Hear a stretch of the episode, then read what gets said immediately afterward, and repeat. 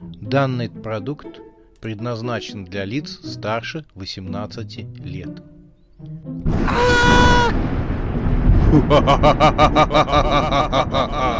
Пощекочи, нервишки.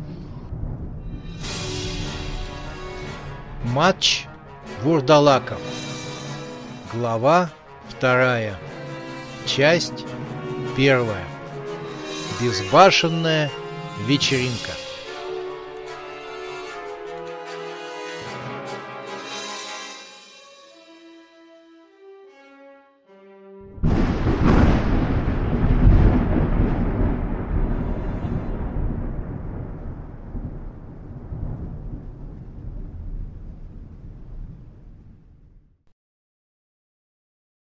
Хочется еще раз спросить господина Боброва, директора и владельца химической фабрики, куда уходит продукция нашей фабрики. Директор утверждает, что продукция идет на экспорт, но ни один источник не может подтвердить его слова. Так ради чего несколько поколений жителей нашего города Жуткеева рискуют своим здоровьем, работая на вредном производстве его фабрики? Не секрет, что больше половины работников химической фабрики имеют проблемы со здоровьем и умирают раньше времени. И вообще, никто давно не задавался вопросом, что производит эта химическая фабрика. Готов ли господин Бобров ответить на все наши вопросы? Учитывая, что он всячески игнорирует наши просьбы об открытой встрече для разъяснения всех странных дел, которые творятся на фабрике, очевидно, что нет. Это говорит о том, что дело здесь нечисто, что вы, дорогие слушатели, и сами знаете. Знаете и молчите, потому что дорожите своими рабочими местами. Ведь химическая фабрика – это единственное место, где местный житель может получить нехитрую зарплату. Что же, дорогие мои слушатели, молчите и дальше, ведь именно с вашего попустительства и молчания у нас в городе творятся темные дела. Это был пятничный подкаст «Жуткеевские вечера». С вами был Борис Правдин. Местный историк Борис Правдин откинулся на кресло и перевел дух. Это был молодой человек, 27 лет, с неуемной энергией, стремлением к истине и неотвратимой возможностью получить по башке за все свои дела.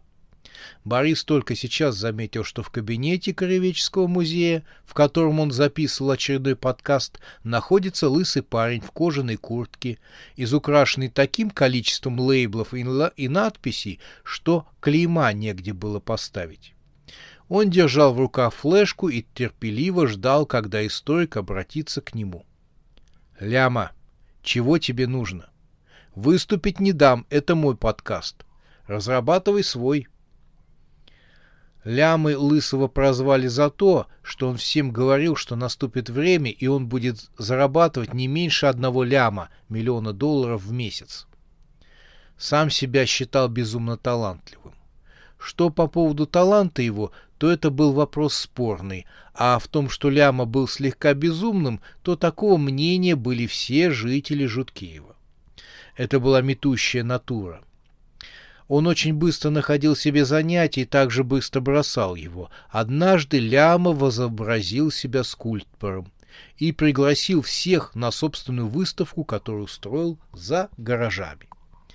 Творений было предостаточно. Все они были выставлены на газетках, расстеленных прямо на земле, и представляли собой инсталляцию из кирпичей. У каждой композиции было название, написанное на табличках. Особый интерес вызвала скульптурная композиция, состоящая из двух плотно прижатых друг к другу кирпичей.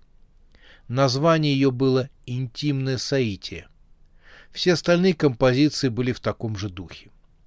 Экспозиция закрылась приходом мужиков из соседнего гаража, откуда Ляма подтянул все кирпичи.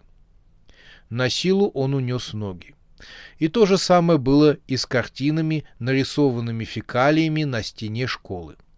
Публичным опровержением теории относительности на дне города, когда Ляма оттолкнул мэра от микрофона, записью нового рэп-альбома и проигрыванием его на собрании ТСЖ. Ляма, даже не пытайся меня уговорить. Но я же талантливый. Ты же знаешь, каким я был рэпером, только вспомни. «Эй, чувак, ты никак, все ништяк, затусим, брат, чё как, будет круто, во как, и получишь в лоб кулак, если ты полный, не надо», — оборвал его Правдин. «Дальше не продолжай». Но я только начал. Дальше самое интересное. Вот и не продолжай. Хватило одного раза на дискотеке, когда тебя всем цехом били. Забыл? Этого я не помню. Конечно, не помнишь, потому что к цеховым подключились еще и студенты. Как ты выжил, я не знаю. Жалкие люди не смогли оценить мой талант. Но почему так выходит? Вот возьмем артиста. В морду Штерна. Бездарщина. Ведь согласен? Но человек, скажем, голую задницу покажет, то ему сейчас же деньги дадут. Может, и мне тоже на Рутюб-канале показать свою. Может, тоже получу. Получишь очередной раз по морде. Но я же талантливый его. Может, ты посмотришь? Это на что я буду смотреть? Нет, ничего смотреть я у тебя не буду. Выметайся, извращенец. Успокойся, я пришел предложить новую тему для подкаста. Ляма, я свой подкаст создавал самостоятельно. В нем я говорю о важных вещах, которые волнуют людей, об экологической обстановке, о здоровье людей, об истории нашей Родины. Если я тебя хоть раз выпущу, в эфир от моего подкаста, как от чумы будут шарахаться. Вау, у меня и про родину рыбчина есть. Ляма, ляма не надо. Зацени, братка. Ляма, я тебя прошу. Родина моя, я люблю тебя, зацени да, респект не тая, сопли навсегда. О тебе пою я, осина, береза, ракита, малина, брусника, калина, йо, ежевика. Борис устало вздохнул.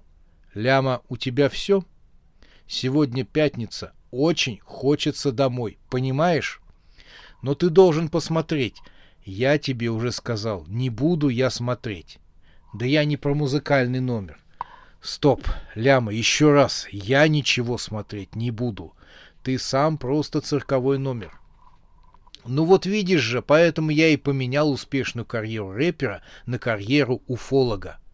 Успешную карьеру чего? Что за бред? Так, Ляма, чего ты от меня хочешь? Ах да, мне же ответили братья по разуму. На сигналы, которые посылались несколько лет в космическое пространство, пришел ответ. Теперь хочу выступить в твоем подкасте как первый человек, вступивший в контакт с неземным разумом. Героем стану, может, медаль дадут. Что еще за ответ? Вот принтер распечатал. Ляма развернул, любовно свернутую бумажку, на которой действительно находились какие-то знаки. Чего это? Теперь буду искать криптографов, чтобы расшифровали это послание. Но ты сам пробовал? А как? Я знаю только английский на уровне средней школы. Сказано это было чересчур самонадеянно, но Ляма из всей школьной программы помнил только фразу «фейсом up table». Правдин со вдохом достал смартфон. А дядя индекс на что? Ох, а я даже и не подумал. Ляма с уважением посмотрел на Бориса. Вот что значит человек с верхним образованием. Правдин поморщился, но ничего не сказал. Переводчик, как ни странно, мгновенно распознал текст, который Правдин записал на бумажке и передал Ляме. Ляма взял бумагу. Знаешь, яснее не стало. Да ты держишь вверх ногами, переверни. Ляма перевернул и прочитал следующее. «Ежи вылетели!» — восклицательный знак. «Тебе кранты!» — восклицательный знак. Как-то яснее не стало. Это с какого языка перевел перевод? Индекс-переводчик сказал, что с аспиранта. Эх, Ляма, сдается мне, что тебя кто-то разыграл. Займись настоящим делом.